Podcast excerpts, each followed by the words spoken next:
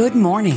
It's time for Awaken with Dr. Joe and Mark Hollcraft. Awaken airs the second and fourth Wednesday of the month at 7 a.m. Central with the executive director of Real Presence Radio, Mark Hollcraft, and his brother, Dr. Joe Hollcraft professor and director of the High Calling Program at the Avila Institute. Together with a mix of national and local personalities, connecting examples in church history, contemporary relevance, and lively witness of the saints, Mark and Joe will share how the Holy Spirit is working to awaken in all of us a deeper sense of what we are made for a life in Christ. Good morning and happy Wednesday. Welcome to Real Presence Radio's Awaken. I'm your host, Mark Hollcraft, joined by Dr. Joe Hollcraft. Um, and we have a little bit of a difference. I am joining us today from Dickinson, North Dakota. Uh, but Joe, you remain in Ohio, yeah? I do. Last I checked. Good morning to you, brother. How are you? Good morning to you. I'm well. I'm well, thank you. Um, excited for this morning's show. Excited for uh, a little bit of the change in direction uh, that we're going with Awaken you know, we, we talked at our last episode, uh, kind of entering into uh, a, a, new topic. You know, we, we dove into intercessory prayer, and now we're diving into uh, getting ready to explore the questions that Jesus asked in the Gospels. You know, and so, and I, I emphasize that because really, to come out of the whole topic on prayer, Joe, and then to go into questions, you know, well, typically it's us bringing our questions or you know requesting our, our petitions to Jesus. That's what we've been talking about, you know. And so now we're yeah, saying, wait a yeah. minute, Jesus was asking questions, and so before we really launch into where each episode we're going to spend time on you know one or two questions that Jesus posed in the Gospels of Matthew, Mark, Luke, and John. Well, first, you know, and I'm, I was excited about this, Joe. Just that discernment and prayer for us of you know, hey, as we're walking with people and awaken I think it'd be very important to give a stronger sense of some biblical theology, which, you know, a lot of the shows we're dabbling in that to some degree, but to really give something of a basis that we can operate from, Hanjo. Yeah. Yeah, right. I mean, we are uh, set on the path to talk about the questions that Jesus asks in sacred scripture. So last week, Mark, we talked about the nature of a question, right? Well, before we launch into the questions, as you speak to it, uh, in sacred scripture, we need to settle on, you know, what we mean by sacred scripture. So if we're going to be asking about, uh, reflecting upon Jesus, uh, the, questions Jesus asks in sacred scripture, we need to look at, yes, what does it mean to ask a question and also sacred scripture. So, um, as we were talking this past week, Mark, we thought it it was best for our listening audience to, uh, yeah, just take a step back and, and reflect with with what it is that we mean when we say sacred scripture. Um, yeah. And so that's what we're setting out to do today, this morning. And Joe, before we dive any deeper, uh, let's open up with prayer. In the name of the let's Father and the Son and the Holy Spirit. Amen. Father, we thank you for this beautiful morning. We ask that your Holy Spirit would guide us, that your Holy Spirit would descend upon each of us to better know you through a deeper dive into the scriptures and how you have chose to reveal yourself to us. Lord, give us a deeper awareness and understanding of your holy word through scripture, uh, but also your holy word through tradition. Let your Holy Spirit enlighten us and infuse in us that grace of knowledge, but more so that deeper union with you. We pray all this in the name of your Son, Jesus Christ, and through the power of that Holy Spirit. Amen. Amen. And the Father and the Son and the Holy Spirit. Amen. Amen. Well, Joe, you know, on, on the outside of this, you know, there's there's lots of different directions, guys. I mean, a, a, a basic setting for biblical theology. There's a lot of directions a person can go. But really, um, I think where we want to go, I mean, just even to ask some of those initial questions, Joe, like how often, eh, with Catholics, non Catholics, how often do we really even consider just uh, some of these simple questions like, okay, so if we're going to dive into the Bible, what does the word Bible mean? You know, yeah. Yeah. What, what's the landscape like? What's and I think sometimes we could just I know I do some just jump ahead, just run ahead. Uh, in a certain sense, when I say run ahead, to some extent, almost to run ahead of the Lord Himself. And so mm-hmm. let's bring it back. And so I'm just going to throw that right out there, Joe. You know, yeah. what does the word Bible mean? You know, the first thing that comes to my mind, of course, uh, we pass on to kids. Oh, basic instructions before leaving Earth. you know, yeah, which yeah, there's yeah. a lot of beauty and truth in passing that on. There, uh, but what what does the Bible mean? And in this regard, too, Scripture.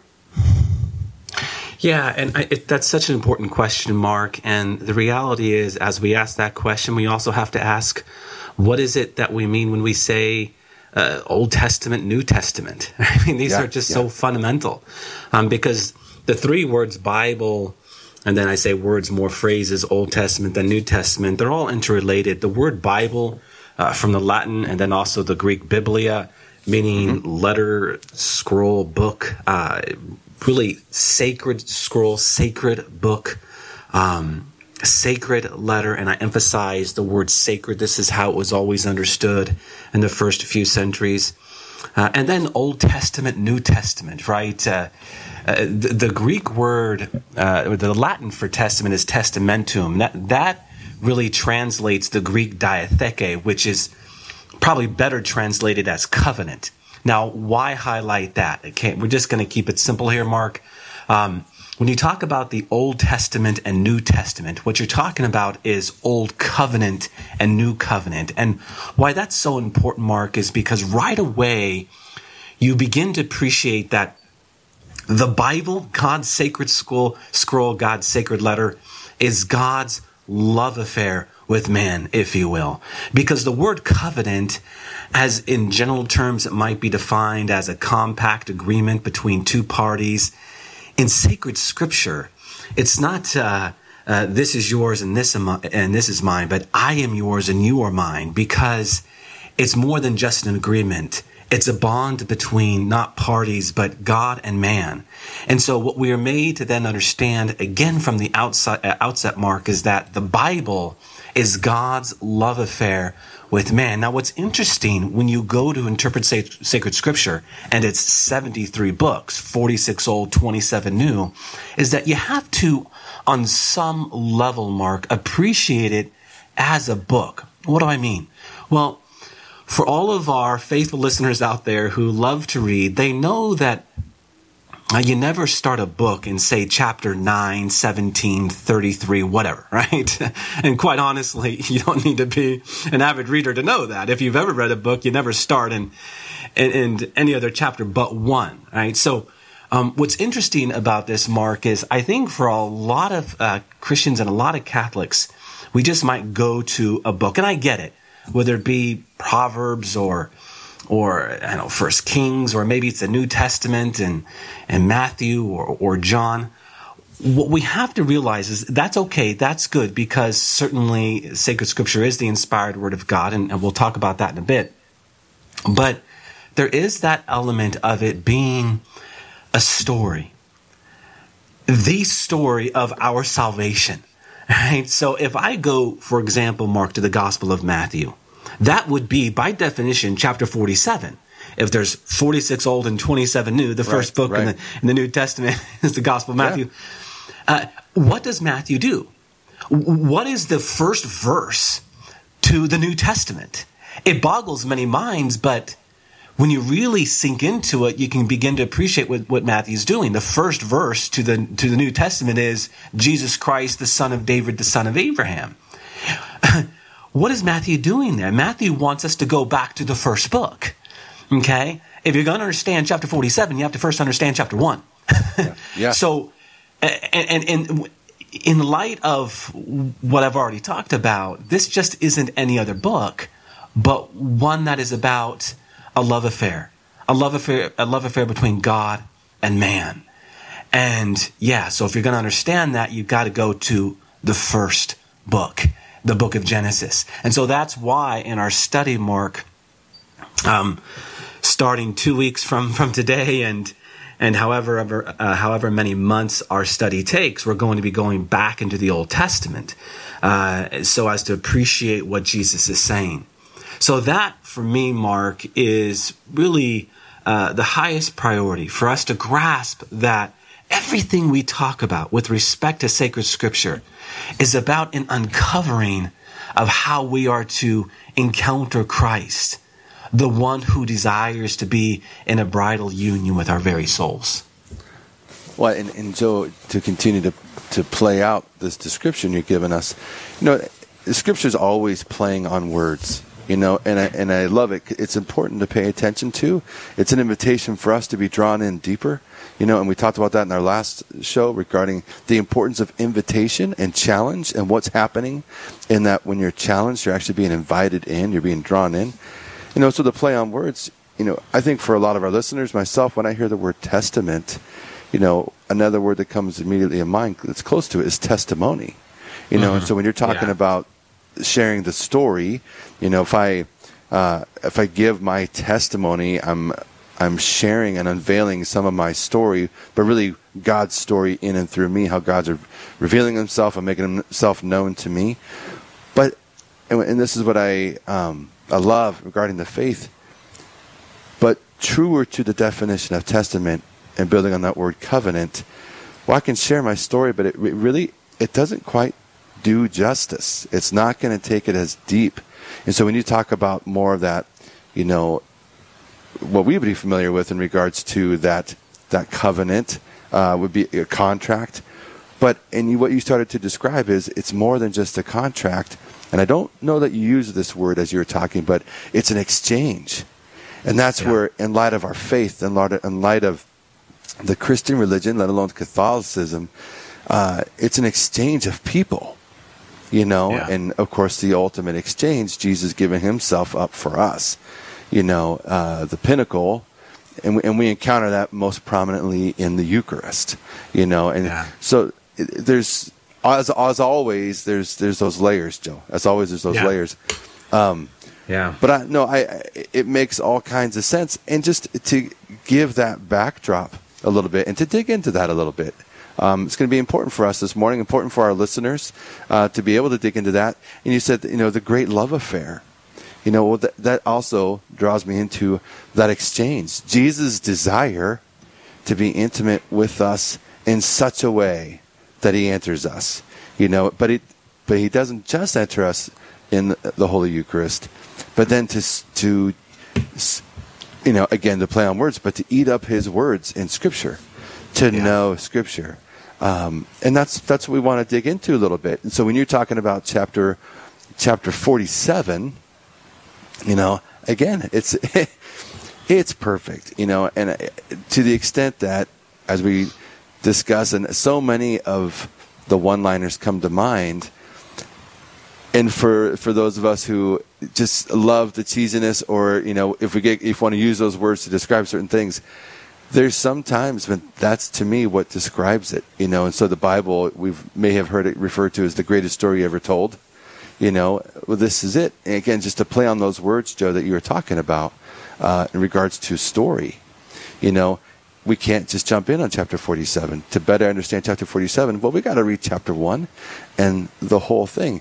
And this is, in in essence, this is what we're wanting to do before we dive into uh, offering some ref- deeper reflections and diving into the questions that Jesus asks. Well, before we could probably appropriately dive into that, work this episode is giving a little bit, you know, going back to the beginning, but uh, bigger picture. Hey, let's look at the bigger picture first before we do this deep dive. Amen. Amen. And you know, a, a deep dive into sacred scripture, Mark, really demands uh, a deep dive into how we uh, are called to understand who Christ is. Uh, and, and, what do I mean there? Well, so as the Catechism explains, and, we can find it, of course, in sacred scripture, um, when we talk about uh, interpreting sacred scripture, we always have to be mindful that it, it is truly mark the speech of God put down in writing under the breath of the Holy Spirit. So, in this context, it is a work unlike any other text because it is the Word of God. Uh, and its, its relationship to Christ is very important because we could properly say that just as Christ is fully human and fully divine, so is the Word of God fully human and fully divine, right? Uh, scripture is the word inspired and expressed in human language. Christ is the word incarnate, infleshed in human nature. So the inspired word must always be read in a way that sees this interconnectedness between the letter and spirit. Uh, the divine mark working in history. Uh, the Jesus of history is the Christ of faith. So, how we interpret Christ is how we interpret the Bible. Uh, and again, in this, we say our, our interpretation is Christological. I mean, Mark, we are always looking to interpret the Bible in faith for because, as I have already said, it is a sacred text, right? A text that is altogether different, not just a story of history, but one of faith. You know, to remove faith is to remove uh, the fullness of the intended interpretation of the, the, the sacred text, right? Uh, Absolutely. As, yeah. as, as von Balthasar once said, you know, sacred scripture was never intended to be treated like that of a corpse, something to be dissected mm. that is absent of life. Wow. No, yeah. I mean, the, the, spirit is love itself, um, but it is also life itself. So this mm. becomes a, a, very important uh, mode of interpreting sacred scripture. In fact, Pope Emeritus Benedict XVI, Mark, uh, was really dwelling on this in his opening, in his prologue to his uh, three volume uh, Jesus of Nazareth. The importance of seeing that Jesus Christ, uh, that the, the analogy of Jesus Christ is very important to understand how we interpret sacred scripture, and that ultimately to ignore the faith dimension to a religious book seizes a proper interpretation to the Bible, right? Yeah. yeah. and I emphasize this because today there's there's this emphasis on the Jesus of history as mm-hmm. opposed to the Christ of faith. No, it's not just Jesus or it's just not Christ, it's Jesus Christ. yeah. Right? So we emphasize this because we go to the biblical text uh, every time we open it up, praying those words, Lord, I believe help my unbelief, right? Of the, the father of the, of the possessed son. Lord, I believe, help my unbelief. Yeah, um, yes. Well, central to any um, interpretation. It just to jump in, we need to take a break in a couple of minutes. Um, but at the at near the top of the hour in that opening prayer, I had also pr- prayed that the Lord would give us the grace of not just Scripture, but to know God and how God reveals Himself through tradition. So this begs briefly uh, if we could just treat this question too. So, what is tradition then, in light of uh, Scripture? Yeah, well, it, well, you just said in light of sacred Scripture. Second Thessalonians chapter two, verse fifteen. I think I think it is. It's not in front of me now, but chapter two, verse fifteen. Uh, what does Saint Paul say there? So then, brethren, stand firm and hold to the traditions which you were taught by us, either by word of mouth or by letter right? So sacred tradition is this oral transmission of truth. We have to remember, Mark, that we probably had about 20 years in between the death of Christ and the first letter written. Uh, did the church cease to exist for 20 years? No. No. it was handed on by uh, oral transmission. And so sacred tradition held up by the liturgy, of course, because the liturgy is the voice of sacred tradition ultimately, we see sacred tradition as as that mode of transmission that is given to us uh, by by mouth, right? And of course, like that of sacred scripture, the Holy Spirit is the guarantor, the guarantor of the active presence of the mystery in history. Uh, thanks to the gift of the Holy Spirit, Mark, we can rightfully say it will always be possible for subsequent generations to experience uh, the risen life of Christ just as the earliest believing communities had.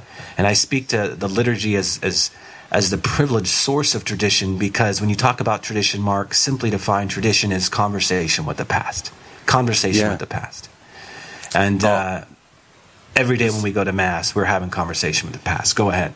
Oh, so good, Joe. So good, and it's beautiful. You know, and Joe, we got to we got to jump to a break here in just a minute, and so uh, stay with us uh, when we come back we're going to dive a little bit into uh, un- peeling back some of these layers about Scripture and how do we read Scripture? How do we know how to interpret Scripture?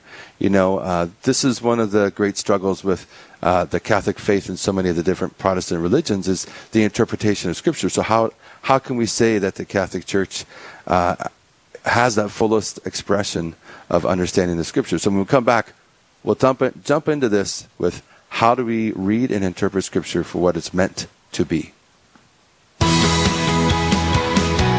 Don't go anywhere. We'll be right back with more after this short coffee break. You're listening to Awaken on the Real Presence Radio Network. Searching for more great Catholic content? Visit our website at realpresenceradio.com. Find Catholic news you can trust, information about events coming up in the local area, and the latest on what's happening at the RPR network. And don't forget that you can listen to any of our stations around the clock from anywhere in the world. Need prayers for someone or something in your life? You can submit those through our online form for the entire family to pray for. Real Presence Radio, your family of faith and hope. Online at realpresenceradio.com. What I enjoy about Real Presence Radio are the spiritual and joyous feelings that I am blessed with while listening to the Word of the Lord. Real Presence Radio has been a great gift to our family and to the area here uh, just to have an option of uh, positive Catholic voice in the radio waves, and uh, we sure enjoy it as a family. Thank you for bringing Real Presence Radio to the Diocese of Rapid City. Living in a rural area, I do a lot of driving, and it's just wonderful to be able to listen to to something on the radio that I can enjoy and learn. I especially like Catholic Answers and uh, praying the Divine Mercy Chaplet. Hi, my name's DJ. I travel around Beltrami County quite a little for work, and while I'm traveling, I listen to Real Presence Radio on 820 AM. I catch at different times of the day. Sometimes I catch a Mass, sometimes I listen to The Doctor Is In. I like it, it covers all the spiritual values that I like to have in my own life. Thank you for listening. On October 1st, SMP Health System and our healthcare ministries in North Dakota are changing our names to better reflect our Catholic identity and our unity as a healthcare system. We will continue to provide the same compassionate and personal care to our patients and residents in the spirit of the Sisters of Mary of the Presentation, whose first hospital in North Dakota opened over 100 years ago. Visit us at smphs.org for more information. Welcome back to Awaken on the Real Presence Radio Network. Now back to more lively, faith filled conversation with Mark and Dr. Joe Hollcraft. Welcome back to Awaken. This is Mark Hollcraft, and I'm uh, I'm in Dickinson, North Dakota right now. 45 degrees, and so welcome fall. I tell you what, though, this is great fall weather you know, 45 degrees. The high might be low 70s, low to mid 70s, and so this, I would imagine, be similar for Fargo today. Um, this is this is that time of the year. You know, we we just had uh, the first day of fall, and I tell you what, Joe, this is this is beautiful. The air is getting crisp. You know, it's a changing of mm-hmm. seasons, mm. and uh, the, the leaves are starting to change. I love it. Yeah, one of the things I, have told my wife and, and kids is about living in Ohio. So we lived in California for last 16 years, and we've recently moved to Ohio, and we're now a year in. We have experienced the fullness of four seasons, and uh, it's there, there's something about it, right? There's something about experiencing change, uh, experiencing all all aspects of of God's uh, God's creation.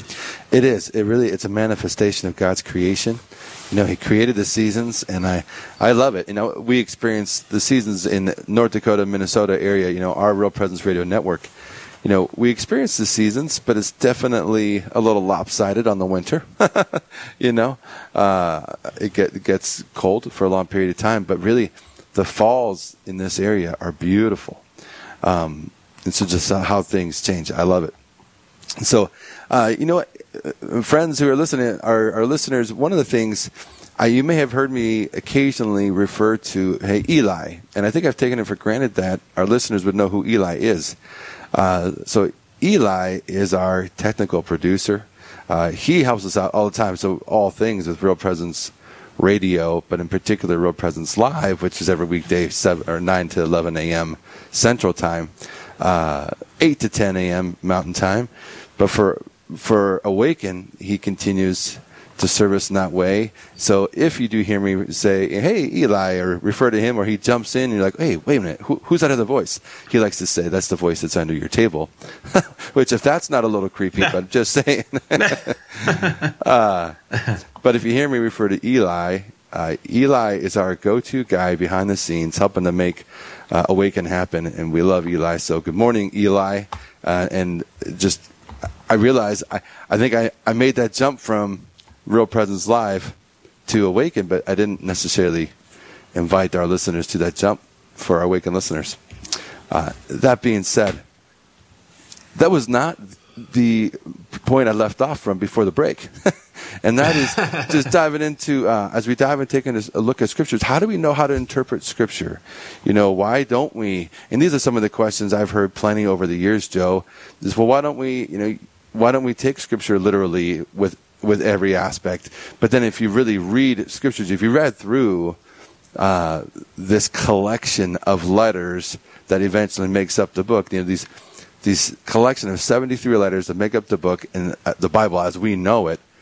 Well, if we read through it, the whole thing, and like if that's literal, then we are officially we've gone nuts. And so, yeah. but to understand, as we understand literature and the different genres of literature, how to read it, just like to understand poetry and to understand, you know, uh, songs, to understand analogy. Well, then we start to, it, all of a sudden it makes sense. And that's it. We're peeling back those layers, Joe. Um, and I say it makes sense, but that's, that's kind of the word. And so I'd love to dive into that some, Joe, you know, these different uh, senses of Scripture. Yeah. So how do we interpret the Word of God? The church identifies two overarching senses Mark, as you were just hinting at, the literal sense and the spiritual sense. Um, and, and these two senses, uh, the spiritual having other subsets we'll get into if we have time, uh, communicate the richness of the text. So let us look at this. Uh, as, the, as the Catechism highlights, the literal sense is the actual meaning uh, conveyed conveyed by the word of Scripture through cultural, and historical context. All other senses are based on the literal. Not that it is more important, but more a matter of priority by sequence. What do I sure. mean? Uh, well, Mark, so we have a sister who's a sister, as I like to talk about oh, it. Sister Victoria bi- Maria. Yeah. Yeah, a biological sister who is a Carmelite cloistered sister. Now, uh, she has written me many, many letters through the years. She's been professed now for, gosh, what is it, Mark? 17, 18 years. She's written many letters to me. And, and on one hand, when you read a letter from Sister Victoria Maria, you will be moved, you know, to live um, more upright, right? Is she just, there's something about her letters that are inspiring. But there's something else about her letter. If if you were to take, if I was to take all of the letters she's written t- to me, put them in, in, a treasure chest and bury them, say for 500 years, would if someone were to uh, find this treasure chest and read them, would they be inspired? For sure, no doubt.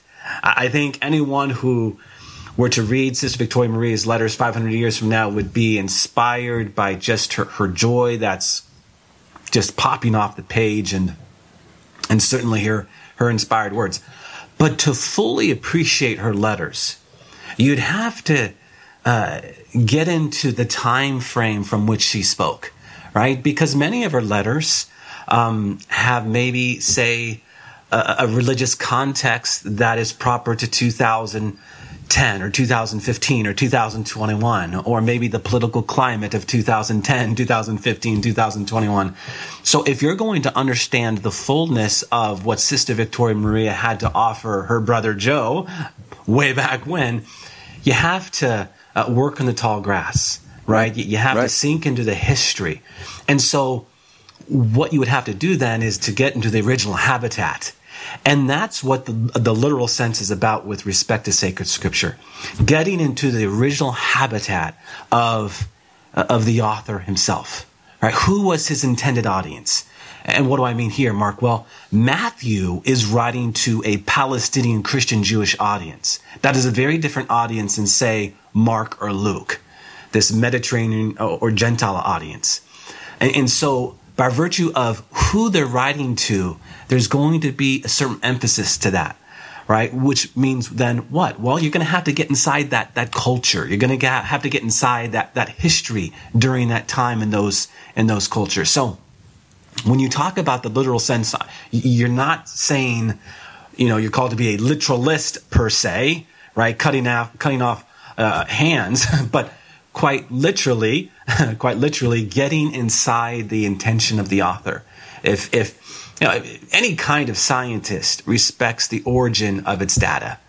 Right? If, if you're a zoologist and you have to care for, say, a monkey, if you want to care for that monkey, you're going to have to go to that monkey's original habitat. This is what the literal sense is about, right, Mark? And that's, again, just to, to get our reflection started, we need to be thinking about this. And uh, because without it, it's going to be a very truncated interpretation of sacred scripture, kind of a, a, a, a half interpretation of the biblical text. Absolutely, Joe. And, and it, it's not just that uh, we're jumping in haphazard or even, you know, we're coming in in the year 2021. But our awareness and understanding of Scripture, and really, I mean, one of the words that stands out to me, Joe, you know, you referred to that, that science. You know, Thomas Aquinas, uh, I think, is is hugely instrumental in helping lay out the foundation of how we can understand scriptures. He was hugely instrumental in the very topic of our ability even to articulate looking at these two different senses, the literal sense and, you know, eventually the, the spiritual sense, but how the spiritual sense is going to be founded upon that literal sense.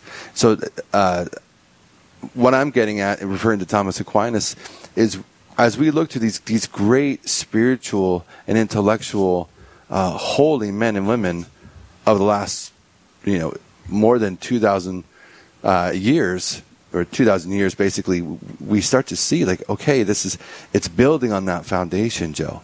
How are we to understand it? You know, you see, you referred to that gap in time, you know, from the time that Jesus died to when we really received our first letter, at least 20 years went by. But then, well, so what, what happened in that time that, from when Jesus died to what I referred to earlier, the Bible and the collection of those 73 letters.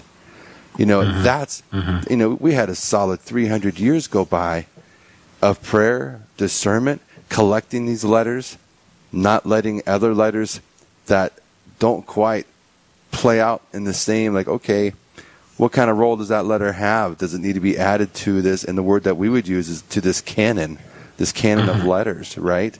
Yeah. Uh, and so there's really there's this beautiful unfolding and how the Holy Spirit guides uh, these holy men in those first 300 years even so uh-huh. what we're able to talk about now is built on a very strong and tested foundation already and joe the word that starts to come to mind and i'm you know again it's always resisting the temptation to go down certain rabbit holes um, but then all of a sudden we start to see an authority play out huh start to see uh-huh. an authority play out with these senses um, but uh, Joe, dig in for us, and I'm, I'm loving the analogy with Sister Victoria Maria because it's so real. It's so real yeah. and personable. Yeah. And yet, and this is exactly, you know, those great figures that we start to read about, like in the Acts of the Apostles. That was real. That was in mm-hmm. the moment. You know, what are the smells of the time? The dust being kicked up from the sandals, the whole yeah. context of the time, the, the politics at the time during the Roman Empire, you know, the persecution at the time for those first Christians, what did that look like? You know, this yeah. is again a little bit of a tangent, but for us uh, Catholic Christians now, we, we to some degree around the world, we're definitely there's a kind of persecution depending what part of the world you're in would reflect what level of persecution. Whether it's something as as simple, and I don't mean to simplify or dumb it down, but even if you're made fun of your made fun of for your Catholic faith, or indeed your life is being threatened for trying to live out your Catholic faith. But I think we often forget, Joe, the, the very beginnings of the church came out of an intense time of an anti-Christian persecution, blamed for hmm. things that were not for us. You know, so just a whole notion of perspective, as we take a deeper dive into Scripture, it even helps us with a perspective as we begin to understand the deeper layers of the context. What was the, the cultural milieu, right? Um, yeah, milieu, yeah. Yeah. Uh, and so it's a milieu, milieu, tomato, tomato. Yeah. Can we do that? uh, yeah. But, but digging into spiritual sense now, because you laid a little groundwork of how the spiritual sense really kind of stems and flows out of that basis of the literal sense. Yeah, well, Mark, you mentioned an important word, canon. Uh, and, and, I want to mm-hmm. take that as a segue because canon it comes from the Greek, which uh, which translates as measuring stick. So, what was the measuring stick to uh, what ultimately gives us the canon of the New Testament? Uh, well, the ma- it was the Mass. Now, how were all of these letters being utilized uh, in the Mass that would bring about uh, or, or, or suggest or point to uh, what makes up the canon? Well, if you go to Mass, what do you hear? You, you hear an Old Testament reading and you hear New Testament readings. Uh, the Old Testament was paired with the New Testament to the degree that one was shining a light on the other. So, yes, when you talk about the canon of the New Testament and the 27 books, certainly that's going to be tied to not only the Gospels and those who are with Jesus uh, and, and the, the, epistles, uh, you know, St. Paul, uh, so dramatically uh, impacted by Christ, but also the other measuring stick was the spiritual sense. And in that, I mean the way in which uh, the New Testament revealed the old and the old revealed the new. When you go to Mass today, the readings you hear, uh, there's a common theme to them. And, and this is this was the Mass in the earliest church. So this kind of became a measuring stick to what would be decided upon as the canon of the New Testament. Of course, the Catholic Church and the Council of Hippo 395 brings this canon together. Now, all that being said, let us get into the actual spiritual sense. Uh, so the spiritual sense is broken down into three categories the allegorical, the moral, and the anagogical. The anagogia, what? so, first, the allegorical sense. Well, again, simplify what do we mean by allegory? An allegory is the description of one thing under the image of another. Uh, apply this to sacred scripture and the inspired text, and what you have is the way in which things of the old law or Old Testament signify things of the new law or point to things of the new law in persons, places, and, and institutions. Uh, more specifically, Mark, this is what we call typology, which is simply the study uh, uh of types of persons, places, and institutions as yeah. they prefigure Christ and his church. So, in this principle, we begin to see how Jesus and what he came to establish in the church corresponds directly to the prophetic thrust of the Old Testament. You see, once Christ lifts the veil of the Old Testament, we begin to see how the Old Testament drama is charged with even more grandeur. Uh, such images and signs as water, fire, clouds, gardens, hills, trees, doves, lambs are now viewed in light of Christ and his church. Now they become an invitation to the reader to go deeper into the mystery of God's love. Right? In Romans chapter 5 verse 14, yet death reigned from Adam to Moses, even over those whose sins were not like the transgressions of Adam, who was a type of the one who was to come. So here, Mark, St. Paul describes Adam as a type of Christ. Just as sin entered the world through Adam, so grace enters the world through Christ. Just as the wood of the tree in a garden would be instrumental in the loss of grace, so mark would the wood of a tree in a garden be instrumental in the restoration of grace. All right, so this is this is typology. This is the allegorical sense. Then briefly, we have the moral sense, which is the spiritual sense of interpreting scripture, uh, reading the text with a sense of how the Bible instructs us how to act with justice, the, the, the sense that projects towards living in the wisdom of God, and lastly, the anagogical sense. Uh, the, the word anagoge, it, it means future. So this sense is the sense where we reflect into what we were made for. You know, how countless events in the Bible anticipate our final union with God. Uh, that is how the Bible mark is charged with eternal significance. Uh, the word anagogia can also mean step up, where we step up and into the world of mystery. Okay, so the spiritual sense, uh, this language of mystery, um, is forever tied with the language of history. Because what we find in history, Mark, is that life is not a problem to be solved suddenly and abruptly, uh, but a mystery to be lived continuously and perpetually. Well said, Joe. You know, and again, a play on words. I love even the word history, his story. So if you want the most objective history, uh, one would make the argument. I make the argument. Then we want to come to know his story and what's our involvement Amen. in his story.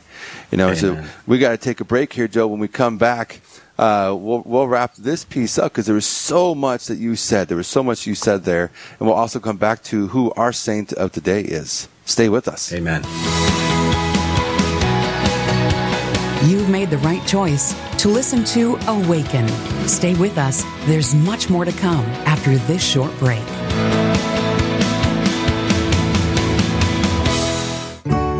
SMP Health System and our healthcare ministries in North Dakota will have new names on October 1st. It's all part of a rebranding effort to reinforce our identity and common mission to provide compassionate and personal care in the Catholic tradition, as was begun in North Dakota by the Sisters of Mary of the Presentation over 100 years ago. For more information, you can visit our website at smphs.org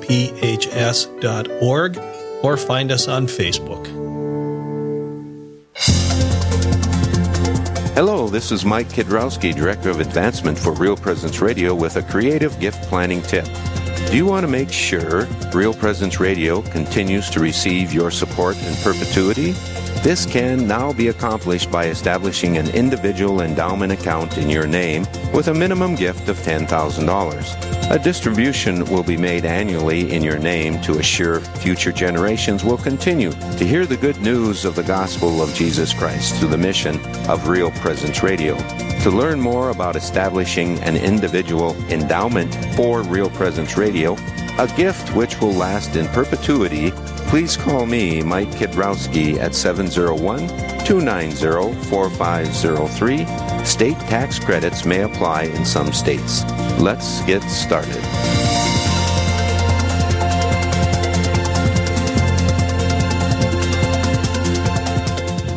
Presence Radio is available on Google Assistant devices, including Google Home, phones, tablets, and smart displays. To start this action, say something like, OK, Google, talk to Real Presence Radio. It will then ask what station you want to play, to which you can respond, play Sioux Falls, or play AM 970, or play WWEN. From there, you can use words like play, pause, and stop. Listen to RPR anytime, anywhere on Google Assistant devices. Thanks for starting your day with us. Now, back to more Awaken right here on the Real Presence Radio Network. Welcome back to Awaken. If you were just tuning in to that brief little infomercial from uh, one of uh, one of the Real Presence Radio family members, uh, Kim was just doing a quick shout out about the Awaken podcast, and I, I am I'm going to echo some things that she just shared if you were just listening. Uh, but if you missed that little break, then then you'll hear it again, or not again, but for the first time. Um, I, I just mindful in that last segment, we had a great opportunity. What uh, my brother Joe was saying, he was really digging into. It. There was just some great things to unpack that on the one hand, I just don't want to take it for granted some of the things that he was sharing. Again, peeling back these layers of how we interpret Scripture, and he was shedding some light on the spiritual senses, kind of using some big words, Joe, if we're not used to it. You know, analogical, uh, anagogical, you know, typology. We're uh, we're taking a different look. Well, this these are the different kinds of not just literature, but forms of communication that were used, uh, and we see it with Jesus all the time. And we're gonna, we're going to dive into that when we dive into the different questions Jesus is asking. You know, some of those questions Jesus is asking, we might use the word now are rhetorical, but they're thought provokers. You know, Jesus was brilliant in that way. But even too, as a way of learning, Joe, how in scripture, especially in Hebrew scripture, Hebrew culture, to teach by to, someone asks a question, well, then to answer that question with a question. It's a great way. You're taking them deeper into that. So, if you've missed uh, the last segment or if you heard it, you're like, oh my gosh, what just happened there? Whirlwind of information, but it's good. Uh, you can access that. You can go to the Real Presence Radio uh, app, app, or you can go to the website, go to where the different podcasts are, and you can tune into the Awaken podcast. Uh, this po- podcast will be up, if not by the end of the day today, tomorrow. Um, but uh, so just to remind our listeners, uh, if there's something that you miss, you can always access it back on the website through the podcast or on the Real Presence Radio uh, app. So, but Joe, I know you wanted to make a final point in regards to uh, the typology. Yeah, just to uh, define it uh, specifically, and maybe give one more example of it, and then I know we're going to talk about Saint Jerome here. In Romans five, chapter four, uh, uh, verse four, chapter five, verse fourteen, we read there uh, Adam, uh, who was a type of the one who was to come. So the Greek there is typus. Typus. It best translates Mark as figure and or pattern. Uh, so you used you used the word you focused on the word history, right? His story. There is a pattern right, to salvation history. And when you read uh, one book in light of the other, one testament in light of the other, you can begin to discern that pattern of continuity. You know, Mark Twain once said, uh, history never repeats itself, but it does have a rhyme scheme, right? Uh, there's a rhyme scheme, Mark, to the old and new. And that rhyme scheme is one that has the figure of Christ fulfilling all these types. Jesus says in John chapter 5 verse 39, you search the scriptures because in them they bear witness to me. In the road to Emmaus, which we'll definitely explore because there's some beautiful questions there, he's revealing to the disciples on the road how he is the fulfillment to the Old Testament. Mm, uh, you search the scriptures because in them they bear witness to me. Uh, the beautiful example that I'm thinking of now is is Abraham and Isaac. Here you have this father who calls his son to carry wood up a mountain to be a sacrifice, right? This uh, Mount Moriah, right? Um, well, hundreds of years later, another father calls his son to carry wood up a mountain, right? And incidentally, as we have in sacred scripture, that would be the same mountaintop uh, as as Golgotha and Mount Moriah um, are seen in light of each other. So uh, this this uh, this unity that we are read uh, this unity uh, that we have in sacred scripture between the Old and New Testament is very very important with respect to proper interpretation. And Mark, we are made for order. Right, so when we read the old in light of the new and new in light of the old, um, we are reading that intelligible coordination, uh, that which is congruent with each other, that which is synchronized. And to read sacred scripture in this way is to be deeply satisfied. Um, my oldest daughter, she's on this kick.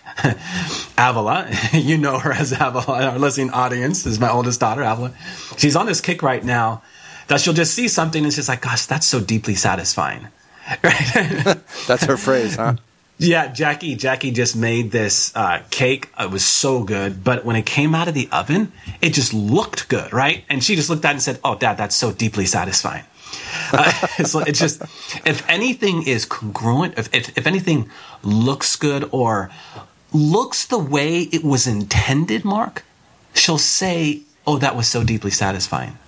When we read Scripture as it was intended to be read, as Scripture, as as uh, rather Jesus Himself interpreted, uh, we ought to say that is so deeply satisfying. And our souls will be saying that because our, our, souls will, will leap for joy.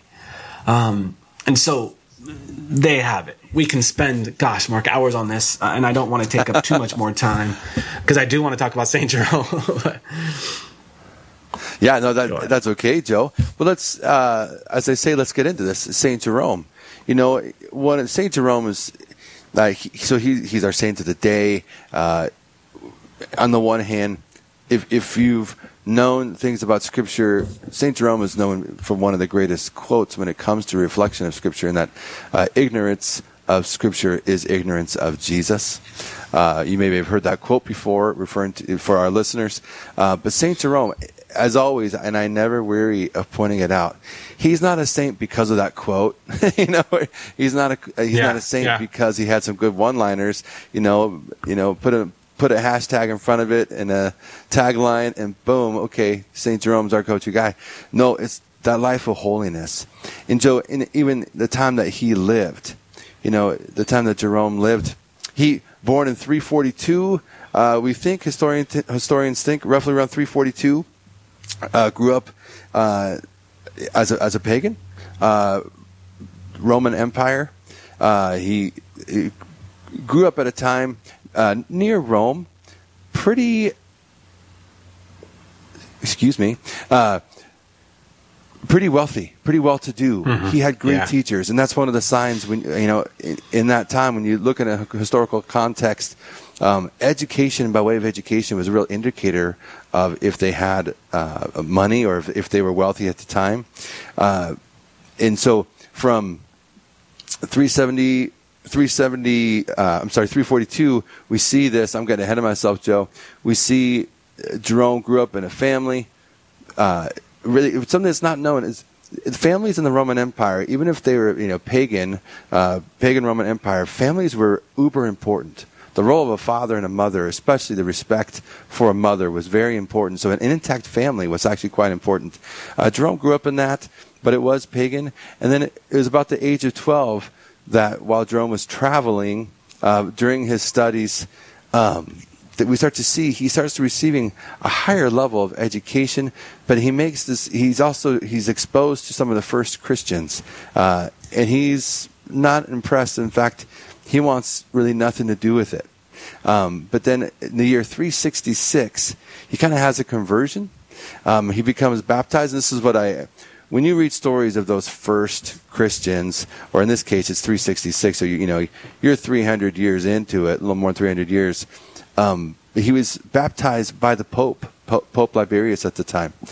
I don't know. I think that'd be pretty cool to have on my resume. Is baptized yeah. by the Pope, you know. Um, but we start to see. So Jerome, he's around uh, 24 years old. He has this conversion, and he just can't get enough of uh, learning and what is this Christian, this new Christian faith? And at this time, we understand, you know, Christian faith. It was just the Catholic Church.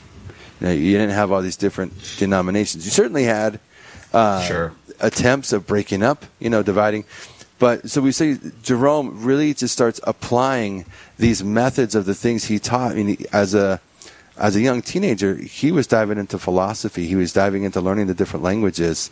Um, uh, all these matters of the greatest that the, of what Rome could offer by way of education, he really had. But then in this conversion, he just takes a deeper dive and he's uh, learning from some of the greatest minds. And I'm mindful that this stood out to me with Jerome for today, Joe, because we're talking about that those years, those the, you know the ancient church, church, the earliest years from the time Jesus died, and even before Jesus died, you know those first followers of Jesus. Uh, and all the miracles, all the things we see, particularly in the Gospels and in the Acts of the Apostles, and then in St. Paul's letters, we see the, those glimpses of the early, early church. And then after that, those first 250, 300 years before we, the Bible and these letters are put together, Jerome was right in that time. Mm-hmm. And he mm-hmm. was instrumental. And of course, this is what he's also known for instrumental in translating and giving us, you know, the Latin Vulgate to the Bible. So we start to see this is also how we know of some of the witness of those first Christians, it's not just by Christian writers and observers, but by some of the secular writers and observers, people, some of these uh, very educated men who were in turn teaching Jerome. It wasn't that his teachers were all uh, Catholic or Christian as we know it, but they were cer- certainly educated in antiquity, what they knew in their time, Joe. Yeah. So a little bit about St. Jerome. Sure. Yeah. Thanks, Mark. And just to kind of dovetail what you're speaking to there, especially when it comes to his importance to sacred scripture, you mentioned Latin Vulgate. He was uh, a brilliant man. In the world of IQ, he was off the charts. Uh, Hebrew, Greek, Latin, uh, and, and, other languages as well. I think what's really important to highlight, Mark, is that um, you said it just because he gives us these, uh, you know, nice packaged quotes. That's not what makes him a saint. Um, in fact, you can make an argument that Saint Jerome was a mystic. You know, after he has that conversion to Christ, uh, he understands what it meant to be a Christian, to live in, in prayer and, and, fasting. He went off into the desert and, and prayed for many years. He lived in a cave. In fact, what's really interesting historically is that it is believed that he lived in the cave that was the birthplace of Christ.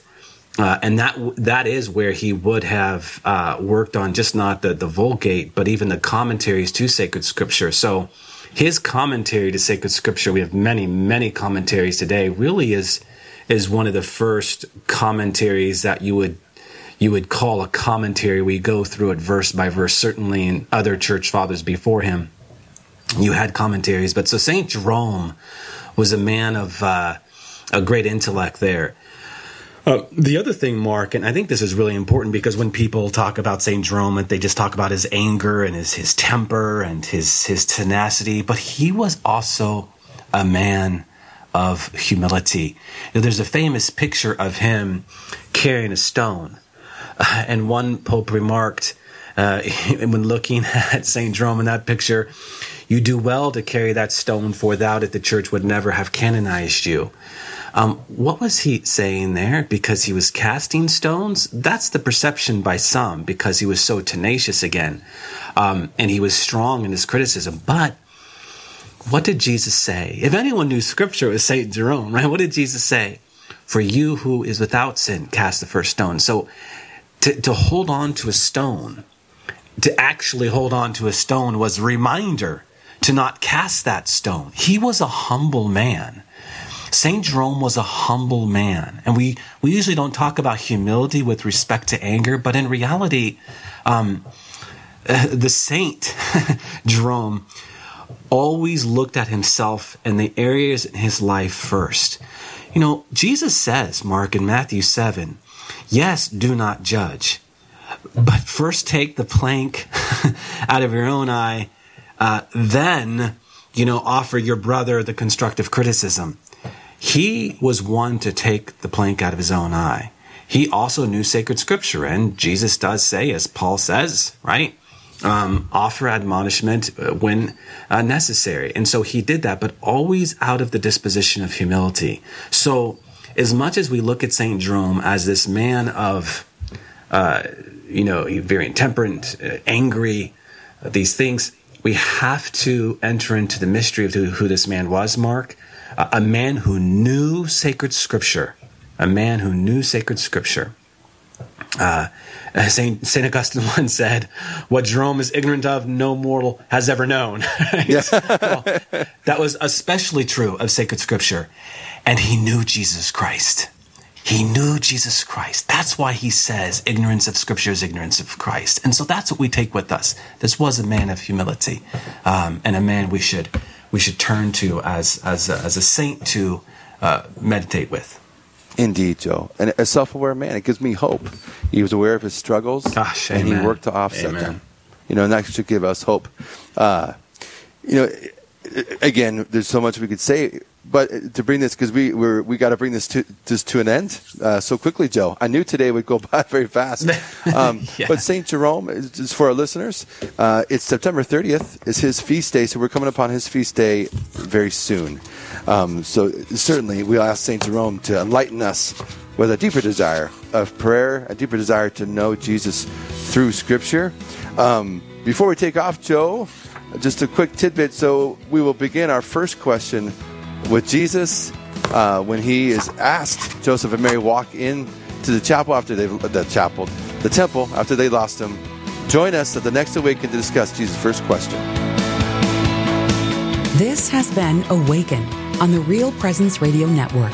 Awaken comes to you every second and fourth Wednesday of the month at 7 a.m. Central with Mark and Dr. Joe Hollcraft. Want to listen to the show again? You can find the podcast any time of the day or night on our website at realpresenceradio.com slash awaken or on the Real Presence Radio app in the podcast section. Again, that's realpresenceradio.com slash awaken or in the free Real Presence Radio app. Be sure to join us again next time for more Awaken with Mark and Dr. Joe Hollcraft.